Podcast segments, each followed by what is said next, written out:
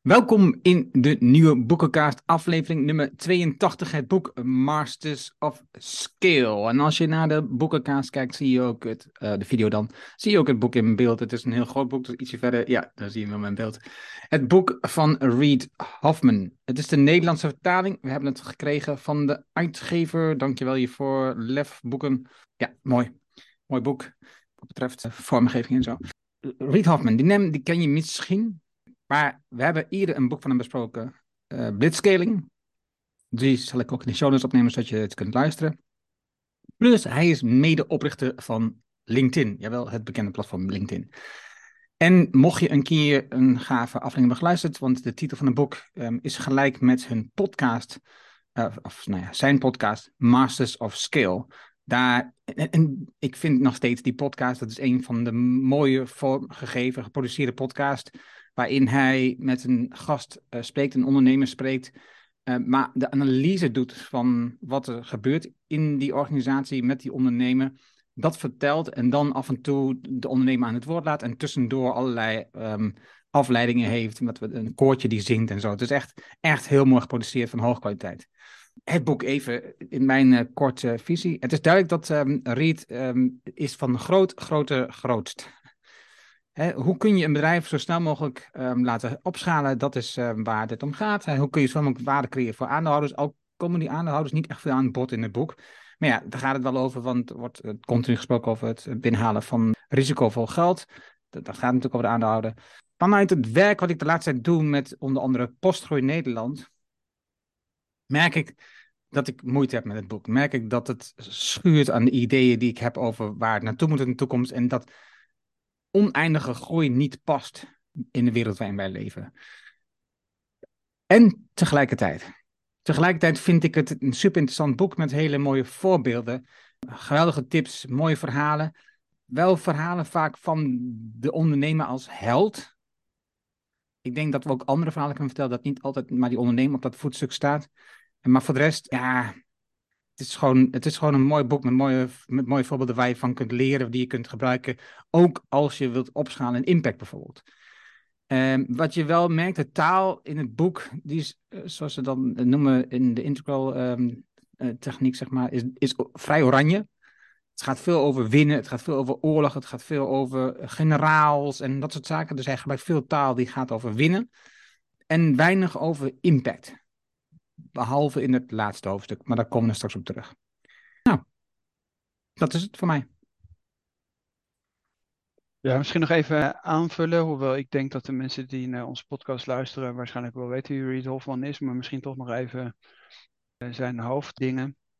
Hij heeft PayPal, is hij een van de mede-founders van. Hij verwijst ook naar Peter Thiel in het boek, wat overigens een van zijn beste vrienden is, hoewel die compleet tegenovergestelde politieke ideeën hebben, wat het interessant maakt.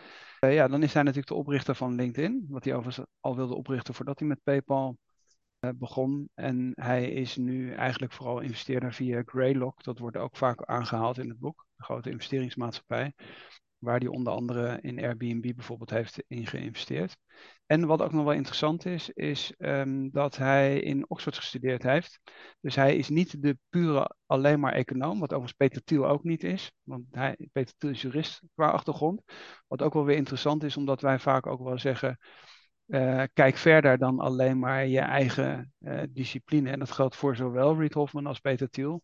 En dat zijn waarschijnlijk toch wel, ze behoren waarschijnlijk toch wel tot de meest succesvolle founders, maar ook tot de meest succesvolle investeerders. Dus ja, ik denk dat het een fantastisch boek is om te lezen. Ja, het is natuurlijk heel erg Amerikaans, dat klopt. Alleen wat je natuurlijk wel meteen ook wel weer ziet, is dat ze kunnen wel schrijven, de Amerikanen. Het leest als een trein. En de voorbeelden, ja, dat is gewoon zoals we vorige keer een boek hadden van die hoogleraren. Open Strategy, dat is het volledige tegenovergestelde. Alleen wat je natuurlijk wel weer moet bijzeggen, dat geldt voor die podcast ook, dat als de Amerikanen dat doen, als Reid Hoffman dat doet, en dat staat bijvoorbeeld ook op de achterflap, die Masters of Skill, dat gaat hij niet zelf aan de knoppen draaien. Dat boek heeft hij niet geschreven. Nee, daar wordt eigenlijk altijd met een heel groot team gewerkt. En dat zie je dan ook altijd als je leest welke mensen bedankt worden. Dat is een waslijst van mensen die als team zeggen, Wij zetten gewoon een bestseller neer. Wij zetten gewoon de beste scaling podcast neer.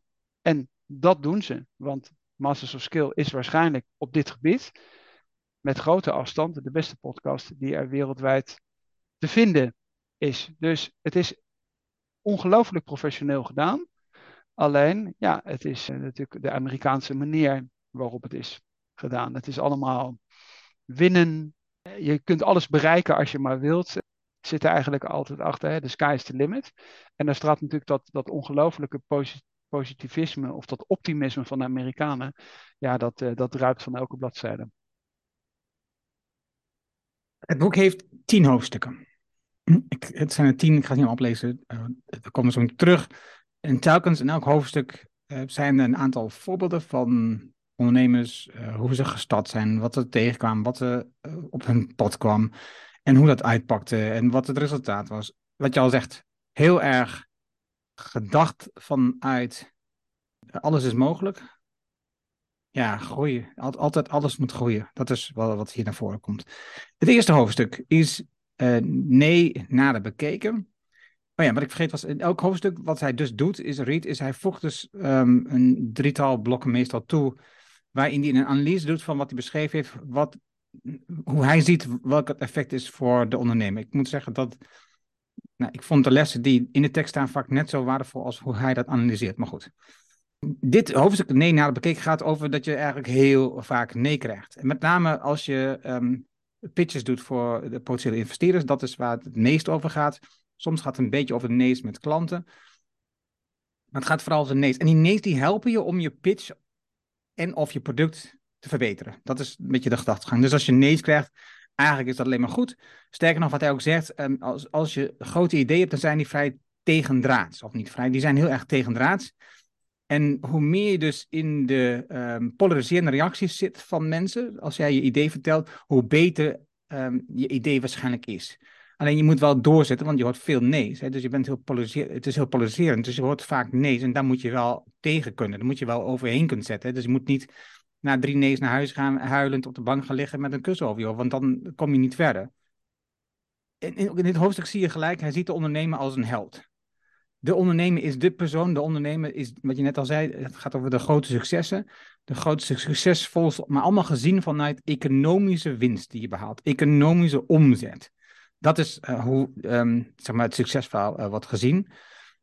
Ook wat opvallend is in bijna elk hoofdstuk, maar het begint gelijk al in dit eerste hoofdstuk, is hoe vaak intuïtie wordt genoemd. De intuïtie speelt een belangrijke rol van de ondernemer in dit verhaal. Terwijl geluk, wat volgens mij net zo'n belangrijke rol, of niet misschien wel een veel belangrijke rol speelt, nauwelijks wordt genoemd. Hè? Dus het is heel vaak de intuïtie, dus opnieuw weer het verhaal van de held, de intuïtie van de ondernemer, waardoor dit goed ging. Tegelijkertijd zijn er nog honderden verhalen te bedenken van mensen die hetzelfde idee hadden, waar de intuïtie ook goed was, maar ja, net het verkeerde moment, net een verkeerde markt, net de verkeerde plek. Geluk wordt echt zelden genoemd. Een mooi voorbeeld in het hoofdstuk is overigens Canva. Was vorige week volgens mij dat ik daar ook een post op LinkedIn over gedeeld had over die oprichter van Canva, die het grootste deel van haar inkomen / winst in een fonds heeft gestopt en daarmee gewoon goede doelen ondersteunt. En zij heeft gewoon een hele bescheiden manier van leven en probeert dat zo bescheiden mogelijk te houden. En zoveel mogelijk van wat zij verdient in andere zaken investeert die gewoon goed zijn voor de wereld. Dus daarom sprak me het voorbeeld van Canva ook gelijk aan. Ja, ik denk wat interessant is van het eerste hoofdstuk is dat hij zegt van ga juist op zoek naar die nee en wees niet overtuigd dat je de oplossing al hebt. Maar probeer het eigenlijk steeds beter te maken. En dat betekent dat elke keer als iemand nee zegt, dat het een kans is om het product nog beter te maken. En eigenlijk moet je actief op zoek gaan daarna. Dus een nee, en daarom splitst hij dat ook uit. Dat een nee is niet slecht. Een nee is juist een kans om feedback op te halen. En dat hele boek staat vol met voorbeelden. Waar bijvoorbeeld, of ik zou zeggen, de partner zegt van, nou, ik zou jouw product, beste partner, helemaal niet kopen, want zus of zo. En een hele hoop van dat soort voorbeelden staan erin. En als je natuurlijk constructief eigenlijk begrijpt dat kritiek op je product, dat het een kans is een beter product te maken, dan zit je eigenlijk op de goede weg. Dat is denk ik een beetje de essentie van wat hij zegt. Hoofdstuk 2. Hoofdstuk 2, ja, dat is voor mij een kernhoofdstuk. Ik heb er overigens wel vaak aan gerefereerd. Het hoofdstuk heet Doe dingen die je niet kunt opschalen. Dat gaat eigenlijk terug op ik moet even zoeken waar dat precies staat in het boek.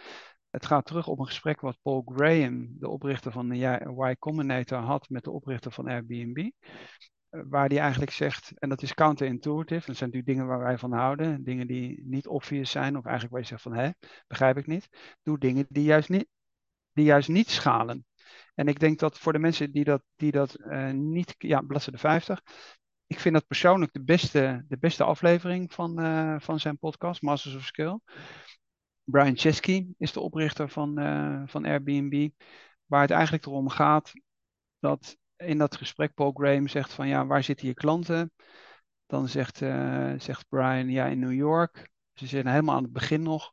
En dan zegt hij, ja, wat doe je dan hier eigenlijk? Ga daar naartoe. En ik denk dat de kern is, en dat vind ik ook als ondernemer zelf, dat je elke keer weer daar eigenlijk op zou moeten reflecteren. Hij zegt dus tegen Brian Chesky, in het begin moet je die kans grijpen. Het is het enige moment waarop je zo klein bent dat je al je gebruikers echt kunt ontmoeten. Dat je van hen kunt leren, iets kunt bouwen, wat dan op het lijf is geschreven. En daarna kun je dat dus niet meer. Nou, en dat artikel Do Things That Don't Scale, dat is heel beroemd geworden. En dat boek wat wij besproken hebben, dus ik neem aan dat je sowieso weer een linkje erin zet, in Blitzscaling, daar is dat ook een van de kernideeën die we daar ook al besproken hebben. Dus ja, ik vind het een fantastisch ding. Wat ik nog wel leuk vind is, onderaan die pagina 51, dat hij toch, want Reid Hoffman is eigenlijk een hele intellectuele man, die ook met een hele hoop non-profit dingen en politiek en zo bezig is. Hij heeft ook bijvoorbeeld van platformen ondersteund waar je dan opinies op kunt zetten of ondersteuning kunt opzetten. Dus hij is best wel breed. Dus de laatste zin is, entrepreneurs zien zich op zulke momenten geconfronteerd met een zen-achtige stelling. De eerste stap als je wilt schalen is je verlangen het opschalen los te laten. Nou, dat vond ik toch wel weer mooi om dat zo te zeggen. Dus je wilt heel snel groeien en heel snel en heel veel. En dat zen-moment is dan eigenlijk dat idee van ik wil heel snel en heel veel los te laten en te zeggen, nou, laat ik nou eens kijken of die 100 klanten die ik heb, daar zou ik zoveel tijd in moeten stoppen tot ik het perfecte product heb, zodat het uiteindelijk vanzelf gaat lopen. Dat is het idee wat erachter zit. Dus liever weinig hele enthousiaste klanten dan heel veel zo la-la klanten die jouw product wel oké vinden, maar daar ook niet hilarisch enthousiast van worden. Ja, mooi voorbeeld. Die oefening die in stond in dit hoofdstuk is 11 sterrenervaring. Die komt ook van het Airbnb. En de 11 sterrenervaring is dat je dus kijkt, oké, wat zouden we moeten doen om mensen... Nou, je hebt natuurlijk een standaard is van 1 tot 5 sterren.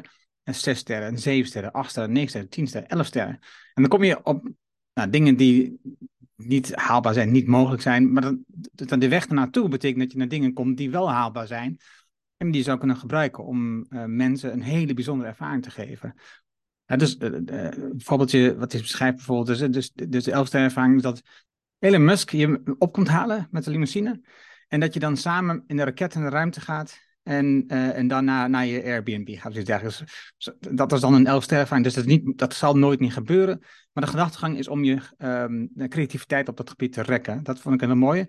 En hij heeft het in een van die blokjes heeft hij het over vertrouwen winnen. Dat je vertrouwen wilt winnen van mensen om in die beginfase zeg maar, te doen. Dat doe je met een brug kunnen doen. Dat je een brug gaat bouwen naar andere zaken. En hij noemt dat 3 bruggen. Zoek iemand die mensen al vertrouwen. Of geef een commitment of een garantie die jou heel veel geld kost. En als laatste radicale openheid van zaken. En die komt straks nog weer terug. Wat ik ook nog een heel mooi voorbeeld vond op bladzijde 71 is, dat gaat over een meer eigenlijk non-profit thema, maar dat is eigenlijk niet zo belangrijk, maar dat het schrijven van een handgeschreven kaart zo'n immens effect heeft. En dat is wel wat je vaker terugziet, dat er nieuwe initiatieven zijn en dan merk je, oké, daar is men wetenschappelijk mee bezig geweest. Dus dan heb je bijvoorbeeld een of andere online club en dan hebben mensen iets besteld en dan krijgen ze een handgeschreven kaartje van iemand die ze natuurlijk helemaal niet kennen en zeggen, dankjewel Erna dat je dit product bij ons gekocht hebt, handgeschreven. Nou, dat vind ik bijvoorbeeld wel sterk. Dus wat eigenlijk wordt gezegd is ook al, en dat is dat voorbeeld DonorsChoose, is dat waar men zegt van nou, het interessante is dat heeft zo goed gewerkt, want dan ging het om giften voor klassen waar kinderen dan een kaartje sturen. Wat we overigens ook wel kennen van die adoptiekinderen van vroeger. Ik kon me herinneren dat mijn oma dan ook wel eens een kaartje kreeg van Afrikaanse kinderen die naar school mochten en zo dan schreven van ik ben zo dankbaar dat ik naar school mocht. Dat heeft een ongelofelijke invloed. En dat is een voorbeeld van iets waarvan die zegt van ook al ga je dan naar de hand op een gegeven moment schalen en wordt het heel groot, dan is het ook belangrijk te differentiëren en bepaalde dingen die juist niet schalen of niet geautomatiseerd zijn, die weer te behouden. En dat vond ik aan de hand van dit voorbeeld excellent uitgelegd. Ja, eens. Wat is het grote idee? Hier in dit hoofdstuk heeft hij het over eigenlijk de kern achter jouw productidee. Dus je hebt een bepaald productidee en een aantal voorbeelden die hij geeft over, dan is het productidee is nog in wording. Je praat met mensen over en uiteindelijk kom je tot iets wat een klein element is eigenlijk van dat oorspronkelijke product. Wat achteraf blijkt dat dat het grote idee is achter je product waar klanten echt op aanhaken. Hij noemt hier bijvoorbeeld Instagram.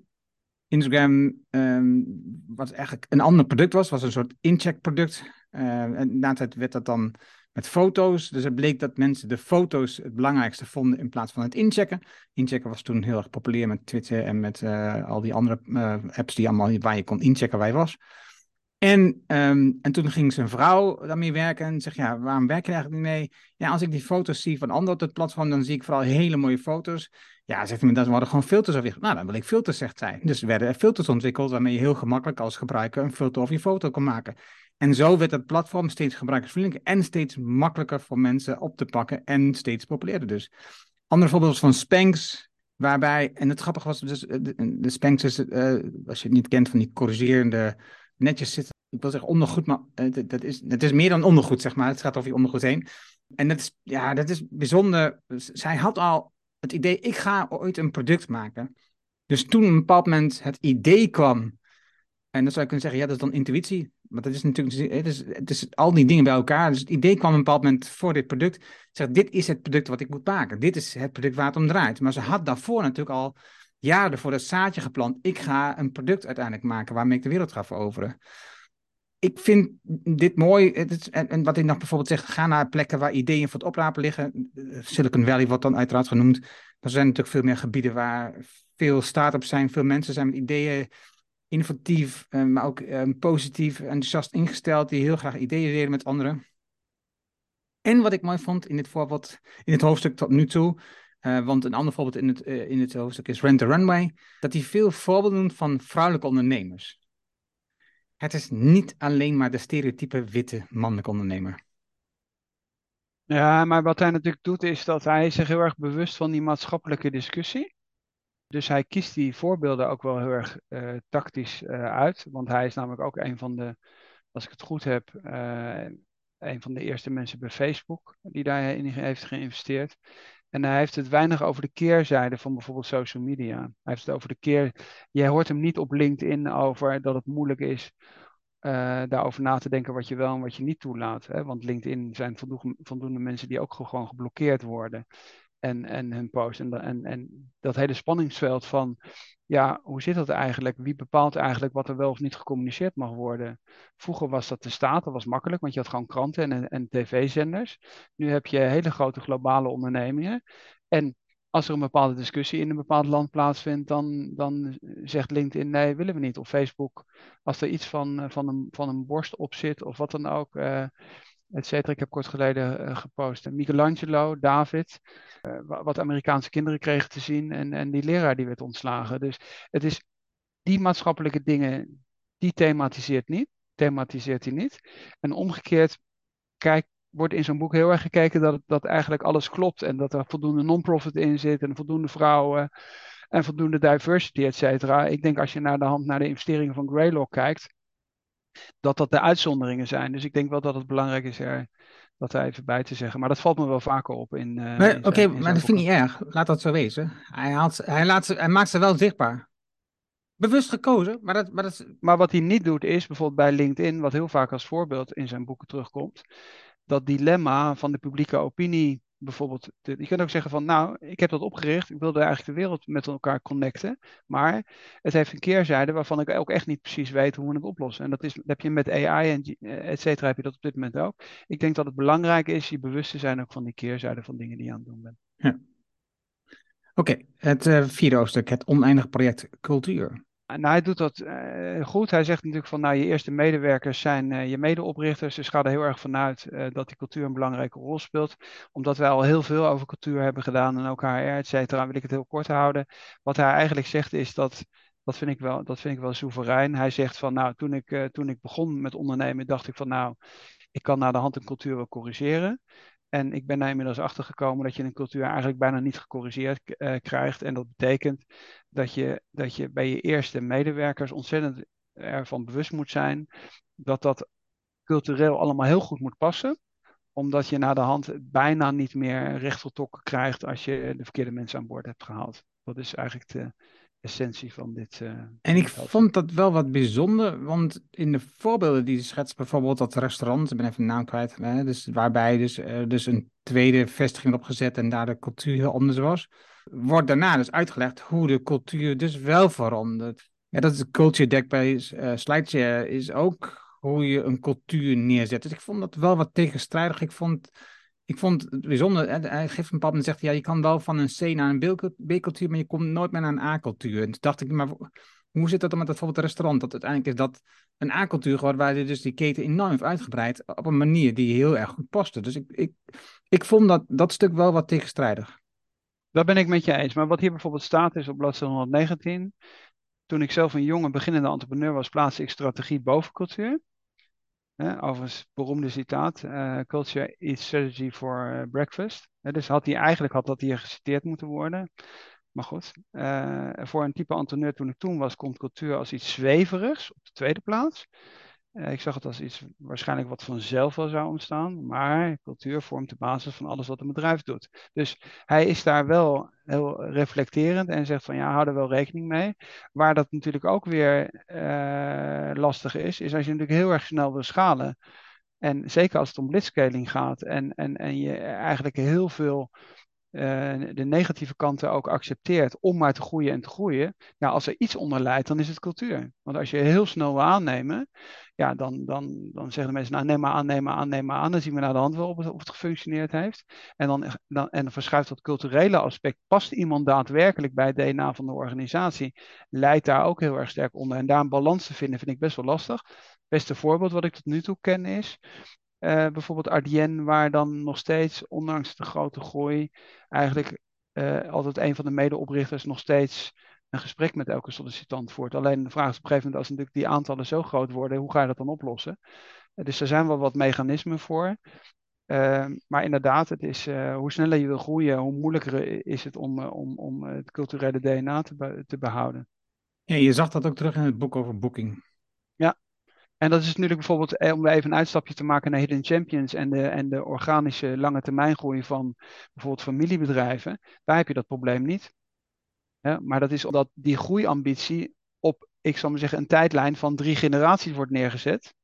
En niet op een tijdlijn van, ik zal maar zeggen, 2 jaar. Wat we natuurlijk weer ter verdediging van Reid Hoffman moeten zeggen, is dat hij vanuit een IT-tech-ondernemer eigenlijk altijd alleen maar het over ondernemingen heeft die zo disruptief en zo aan die softwarekant zitten, dat er is maar één Slack. Je moet dan die markt ook wel pakken binnen, ik zal maar zeggen, 2 of 3 jaar. Want anders is het gewoon over en sluiten. Het is dan echt wel, wie is het snelste van iedereen en wie krijgt het gewoon voor elkaar om alles te domineren. En dat is natuurlijk Facebook en LinkedIn en zo is dat ook zo geweest. En dan is de vraag van, er zijn heel veel van die sociale netwerken geweest. Wie heeft er gewoon sneller en beter geschaald? En daar komt dat boek Blitzscaling ook vandaan. Terwijl als je natuurlijk veel tijd hebt, hè, al die gebieden waar die Hidden Champions op zitten, dan kun je ook makkelijker zeggen, ik ga mijn groeiambitie verdelen over 3 generaties. Dat kun je bij Slack en bij Airbnb en LinkedIn kun je dat niet. Eens, en tegelijkertijd denk ik dat ook in dit boek weer voorbeelden zijn te vinden, zoals dat voorbeeld van die dating app op een heel specifieke niche, dat ondanks als er al een hele grote dating app is zoals Tinder, waar zij ook medeoprichter van was, dat je daarnaast in een niche kunt starten en dat wel op die manier kunt aanpakken. Hè?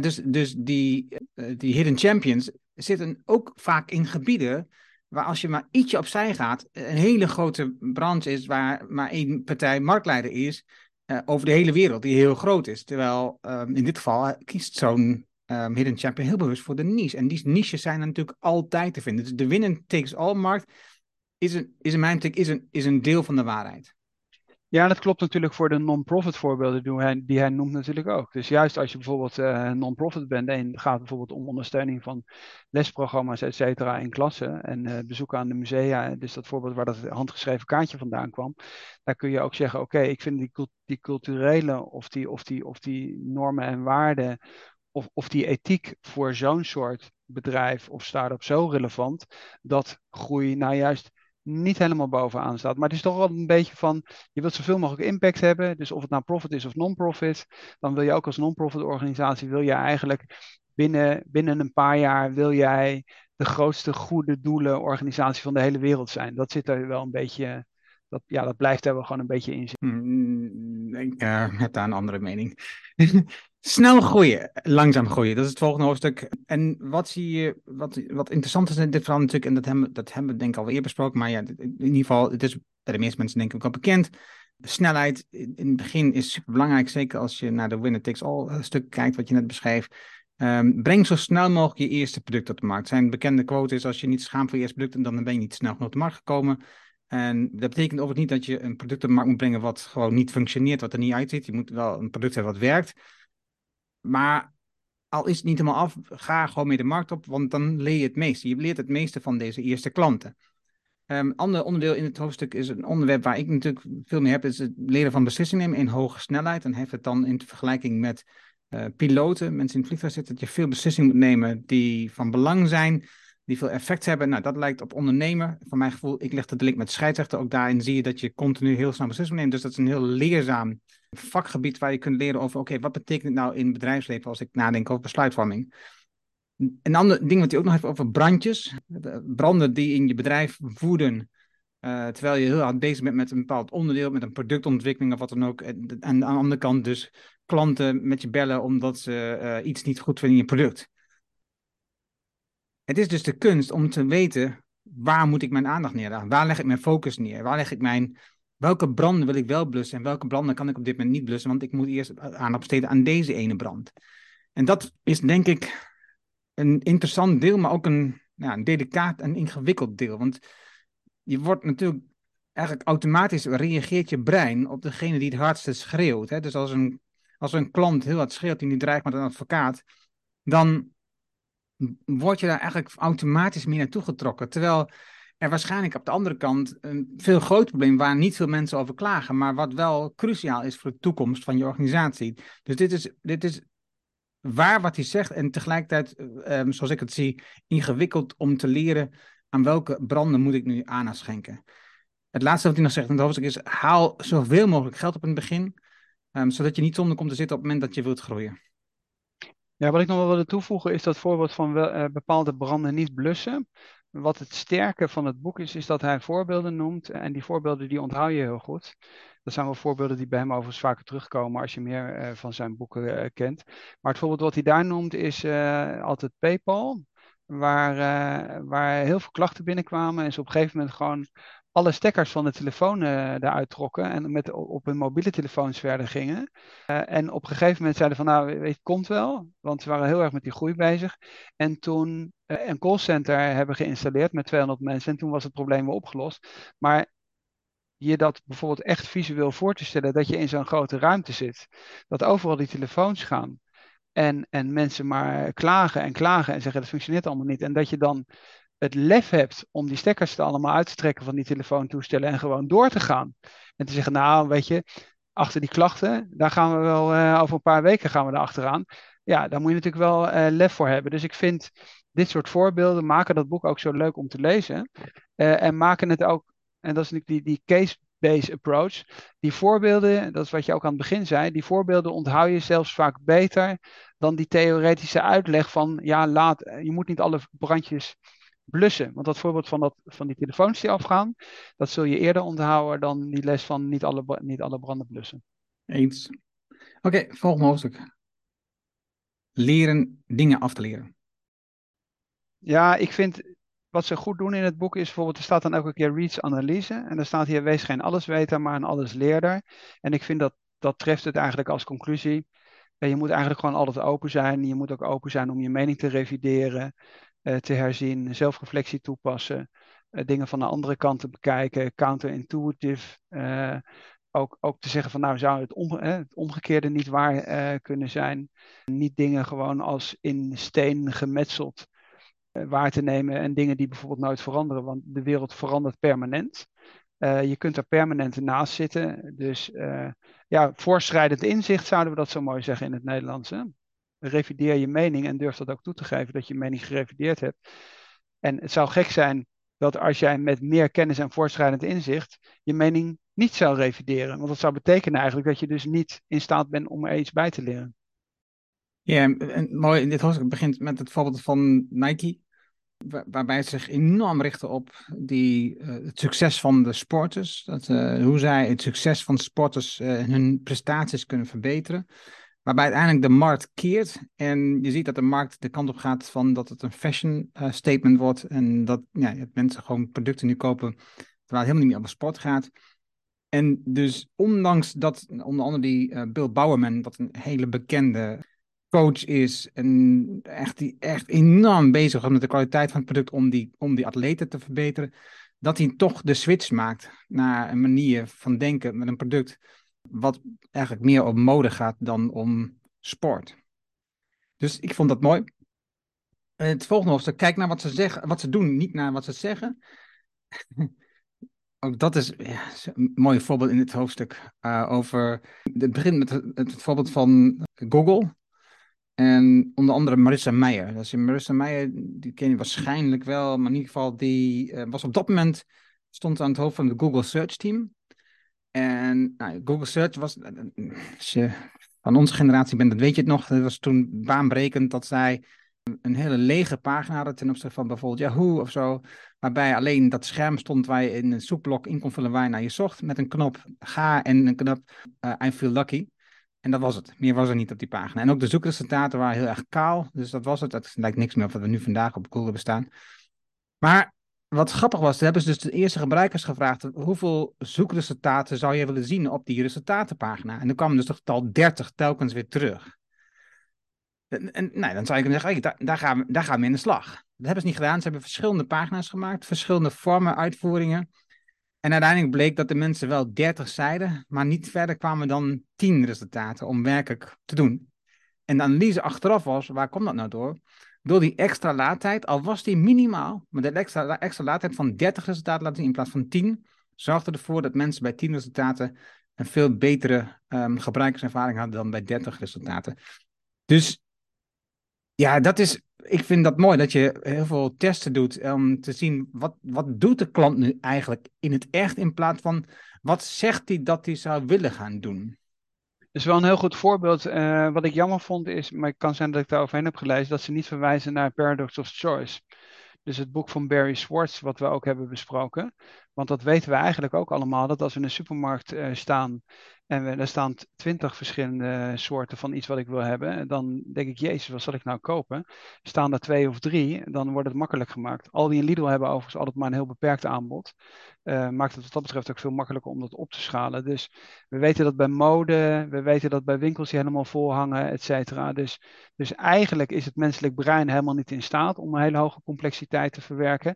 Eigenlijk willen we waarschijnlijk maar 2 of 3 opties hebben en dan zijn we al heel blij dat we niet met meer geconfronteerd worden. Maar ja, de kern blijft natuurlijk. Neem niet aan wat gezegd wordt, maar kijk gewoon wat er daadwerkelijk gebeurt. Ja, de kunst van het zwenken. Ja, dat sluit een beetje aan waar we het net al over hadden. Hè? Dat je toch zult moeten veranderen.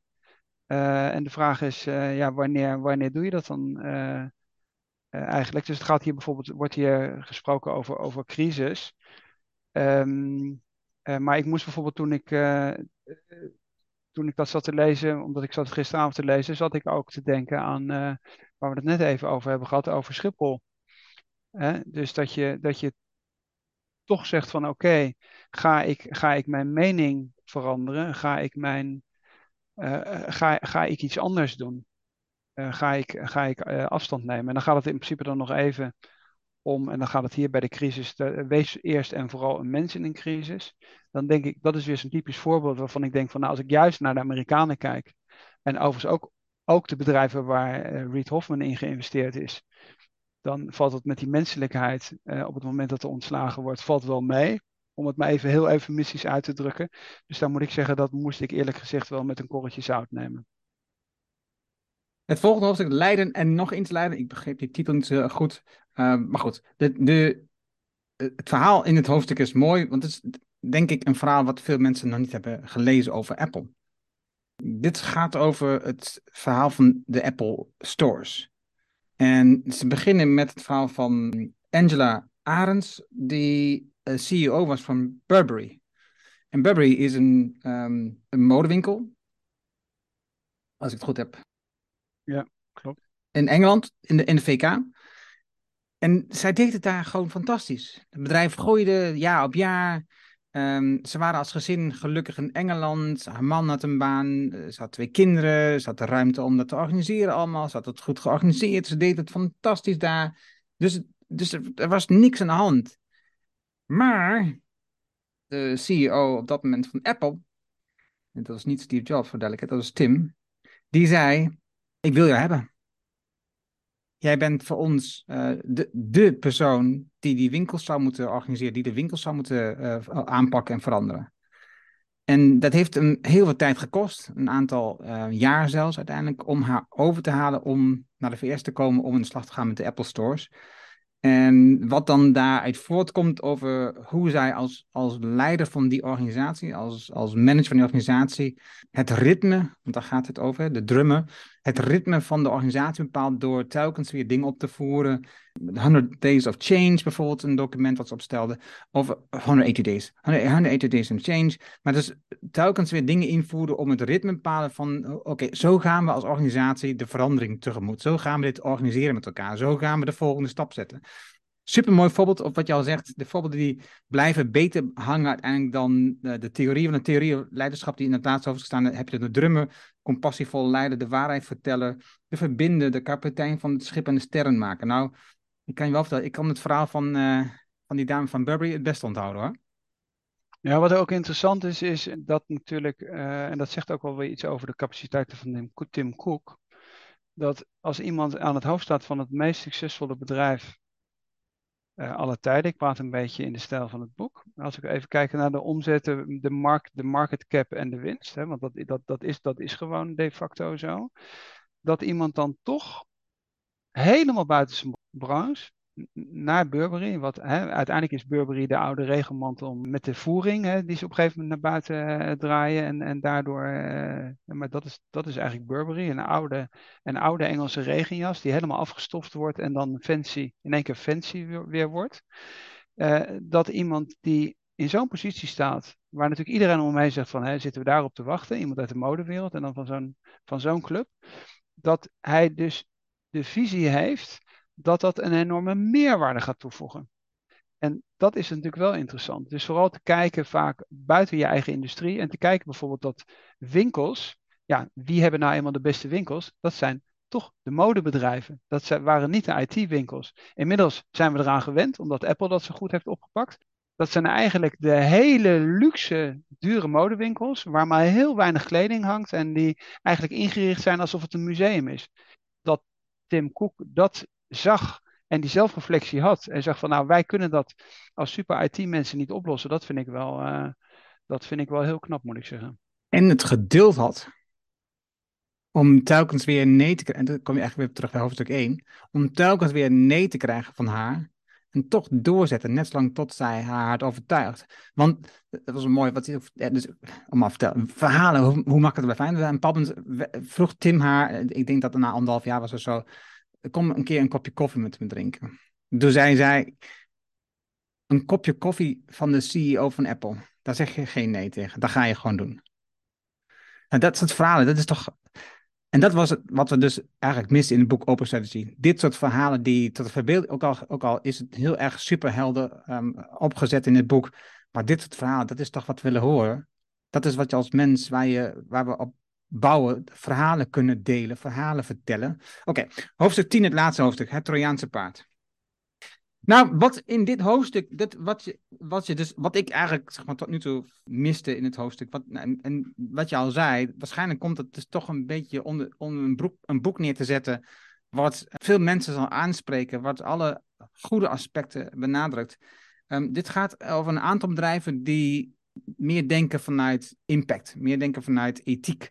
Het hoofdstuk begint met Starbucks, waarin hij wat helemaal niet gebruikelijk is in de VS en zeker niet in dat soort coffeeshops waar allemaal mensen werken van onder de 16, zeg maar. Nou ja, dat is overdreven, maar veel jonge mensen met weinig toekomstgevoel, zeg maar, dat je die zaken aanbiedt, zoals een ziektekostenverzekering. In de VS totaal niet gebruikelijk.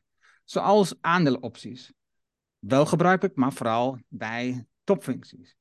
Zoals later studiekosten. Hij had nog geen idee hoe hij dat moest gaan financieren. Want hij had de middelen er niet voor om iedereen de studiekosten te vergoeden. Dus als iemand een opleiding wil gaan doen, dat kon dat. Maar daar vond hij een oplossing voor, door samen te gaan werken met een bepaalde universiteit. En daar een partnerschap in te vinden. En daar een deel van de kosten zelf te betalen. En een deel wat de universiteit gedragen. En dus de lessen ook digitaal te zetten. Zodat het beter behapbaar is voor de universiteit. Nou, dat zijn in mijn idee mooie voorbeelden. Maar ja, zo had er nog veel meer. Er staan een aantal meer van dat soort voorbeelden in. Hoe je, overigens dat voorbeeld natuurlijk wat je straks had, die non-profit. Dat je middelen binnenhaalt voor de lesmateriaal die je als leraar soms in het verleden ging kopen.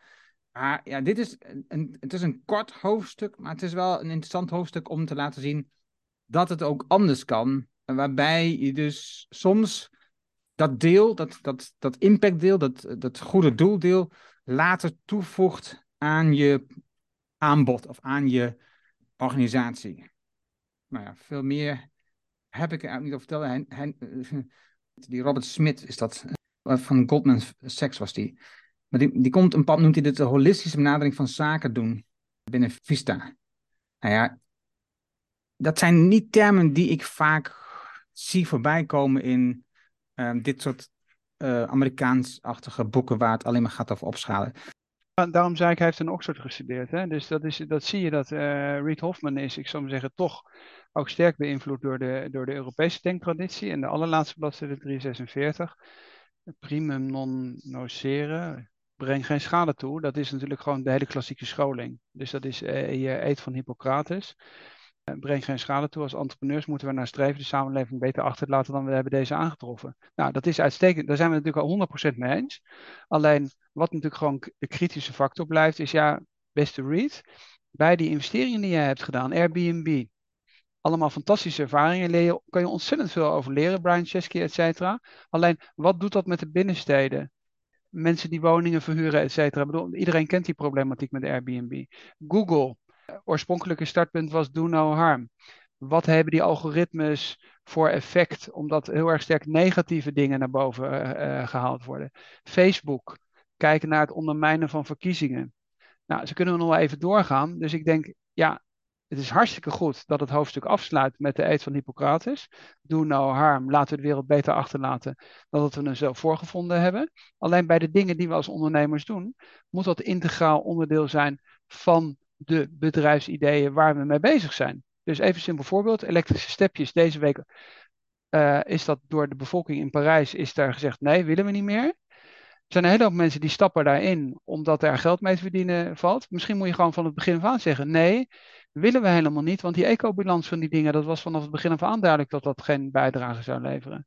En ik denk dat niet aan het einde, nadat je iets hebt neergezet, je die maatschappelijke vraag moet stellen. Nee, voordat je iets opricht, moet je die vraag stellen en zeggen van, wil ik dat überhaupt, wil ik daar aan bijdragen? Is dat mijn bijdrage dan aan de hand geweest, dat als ik Facebook heb opgericht, dat ik daarmee polarisatie en populisme en het uithollen van de democratie, om het maar even heel hard te benoemen, is dat dan wat opweegt tegen dat enorme economische succes? En waarom wordt daar niet eerder ingegrepen? En dat is wat ik vaak mis in de boeken. Het komt dan helemaal aan het eind, of het komt aan de hand van een non-profit voorbeeld. Alleen het zou integraal onderdeel moeten zijn in de discussie over Google en Amazon en et cetera, et cetera. Nee, dit was ook eigenlijk al mijn kritiekpunt aan het begin. Je schrijft een boek over opschalen, wat alleen maar gaat over nog meer oneindig schalen, oneindig groeien. Terwijl we in de maatschappij zien aan alle kanten dat het niet meer kan. En toch geef je zo'n boek uit. En is dat de focus van jouw verhaal? Is dat ook de focus van jouw wereld? En terwijl hij ook in Oxford heeft gestudeerd, had hij ook een andere focus kunnen kiezen voor de helft van zijn boek bijvoorbeeld. En hij doet dat dan in minder dan 10%, want het laatste hoofdstuk is een stuk korter dan bijvoorbeeld het eerste hoofdstuk. Dus ja, het is een mooi boek, Amerikaans geschreven, waardoor het super wegleest. De verhalen onthoud je, de verhalen blijven bij je, die deel je op het andere weer. Tenminste, dat is mijn ervaring. Als je boeken leest, dan vaak in gesprekken komt dan zo'n verhaal naar voren. Oh, dit heb ik gelezen in dat boek. En dan die verhalen, die kun je makkelijk delen. Dus daar zijn ze ijzersterk in. Plus, wat je aan het begin al zei, in staat om een team op te zetten en te zeggen, wij gaan hier het beste product van maken wat we kunnen maken. En dus ik ben niet de auteur van het boek. Ik heb het samengeschreven met anderen en goed georganiseerd en een team ingezet. En tegelijkertijd, ja, dit is niet de enige weg. Dit is niet de weg naar de toekomst. Het altijd opschalen van je gedachten. Het is veel meer anders denken. Waarom komt dat zo weinig aan het bod in het boek? Dat is mijn visie op dit boek. Dit is onze visie op dit boek. Heb je nog een aanvulling, Tom? Nou, ik vind dat mensen lezen het boek of luisteren naar de podcast. Je kunt als ondernemer gigantisch veel van leren. Alleen, zoals we net al zeiden, stel die maatschappelijke vraag. Wat kan ik als ondernemer bijdragen om die wereld beter achter te laten dan ik hem heb voorgevonden? Stel die vraag vooraf of tijdens het oprichten.